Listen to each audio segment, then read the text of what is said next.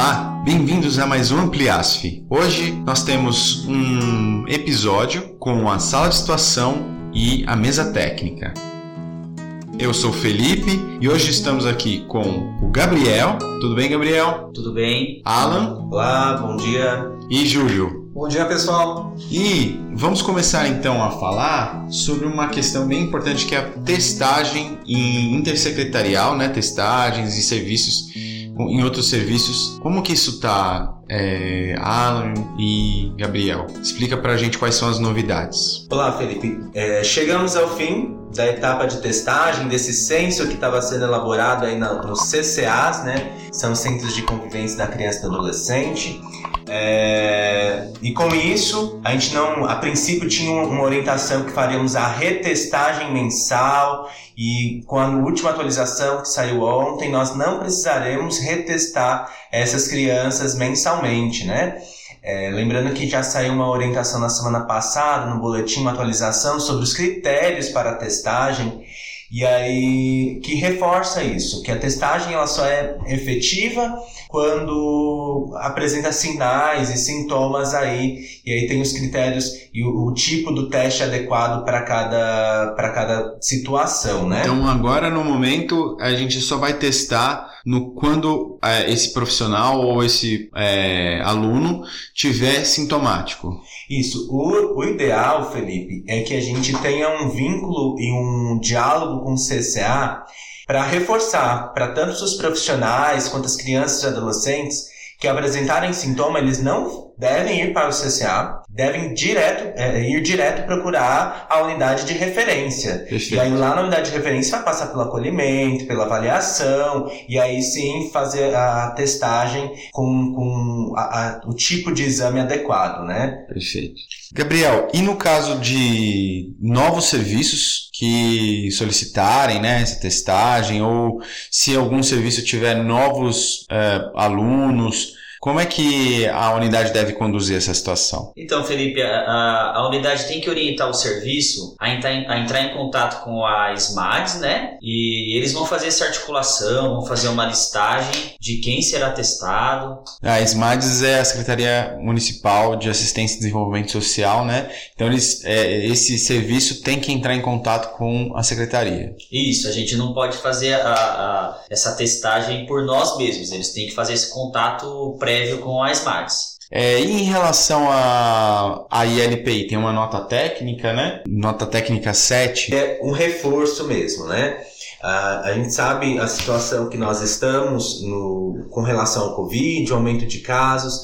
Então, é, de reforçar tanto para a SAICA quanto para a ILPI o monitoramento semanal, né? De você ligar, de você entrar em contato, de tempos em tempos realizar uma visita domiciliar, uma visita técnica, na verdade, nesses serviços, né? Para poder verificar como estão as coisas ali. Se for preciso, articular uma visita é, com a vigilância sanitária, junto com a UVS, né? Porque o monitoramento dessas ILPIs, ela garante que você estará em tempo oportuno é, atento caso apresente comece um surto ali. E aí, uhum. lembrando que tanto para a ILPI quanto para a SAICA, um caso suspeito já é considerado surto. E com isso já precisa é, é, desencadear uma série de ações, inclusive a testagem ampliada. Então é mesmo um reforço, né? Pelo que você está falando, realmente não, não mudou nenhum parâmetro, é só para a gente se atentar a esse cuidado dessas instituições. Exato. O, Felipe. Então, como, como o Alan disse, né, um único caso suspeito em LPI ou em SAICA já é considerado surto. Então, a gente tem que fazer a testagem dos demais moradores da, dessa, dessa residência para a gente que, quebrar a cadeia de transmissão. Perfeito. Tá? Essa é a ideia. Então a gente faz a testagem ampliada, é, a testagem de. Uh, pelo documento são até 25 pessoas que a gente pode fazer a testagem.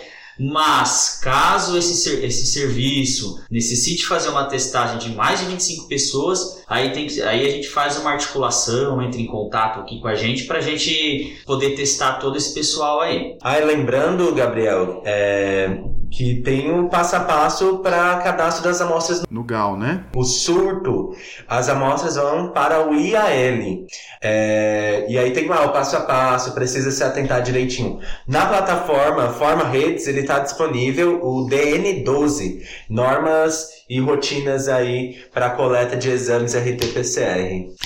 Muito bem. E temos também uma atualização, né, Júlio, sobre a questão do, do avental. Correto. Explica pra gente, Júlio, por favor. Bom, Felipe, é... pessoal, chegou, nós recebemos uma nota de esclarecimento pela, pelo, pela coordenadoria da Covisa, tá? Em relação à utilização de aventais para alguns tipos de procedimento. Eu vou ler aqui essa nota de esclarecimento e depois eu vou entrar com algumas informações para poder é, deixar um pouco mais claro esse processo, tá? A nota de esclarecimento diz o seguinte seguinte, pessoal. Considerando o descritivo dos aventais descartáveis fornecidos atualmente pela Prefeitura de São Paulo para a proteção dos profissionais Esclarecemos que os aventais com descritivo avental de procedimento não tecido SMS descartável tamanho único, atualmente utilizados, são considerados adequados para uso durante a coleta ambulatorial de suave para PCR no contexto da pandemia. Então, pessoal e Felipe, o que é importante, né? Essa informação, essa nota de esclarecimento chegou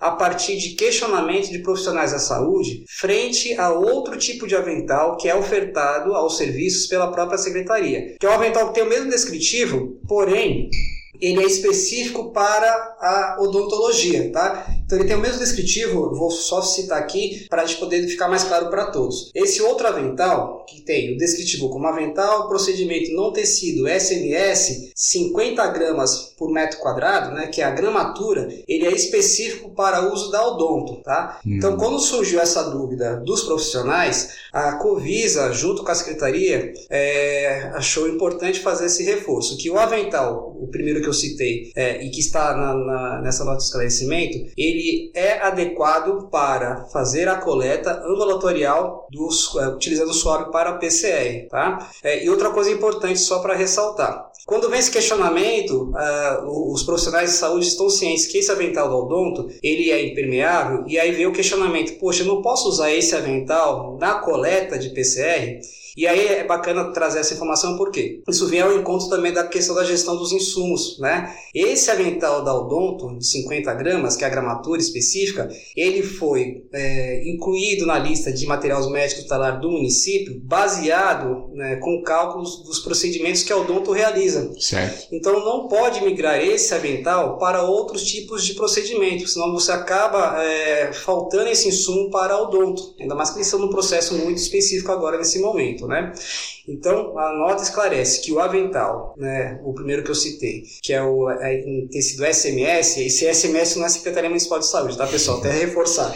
Esse, esse, esse SMS é o tipo de tecido que é uma nomenclatura, que o S significa é, Spawn Bond, o M de Melt, Blow, e o S de novo repete, né, que é o Spam Bond. Então, ele é um, um avental, a gente chama de trilaminado, e essa segunda camada em Melt, melt Blow, ele tem uma característica de barreira microbiana, tá? Ou seja, esse avental que está no descritivo da nota de esclarecimento, ele sim é adequado para utilização na coleta ambulatorial utilizando sóio para PCR, tá pessoal? Então, é, lembrando é, e fazendo mais um reforço, é, como o Alan e o Gabriel trouxeram, a gente está numa fase aí, da, da, estamos em pandemia, um aumento de casos, né? Então é importante manter aquela orientação lá no início da pandemia, da, da entrega dos kits EPIs que vocês já estão realizando, né? Por profissional, por setor, isso tem uma questão importante com a gestão do insumo.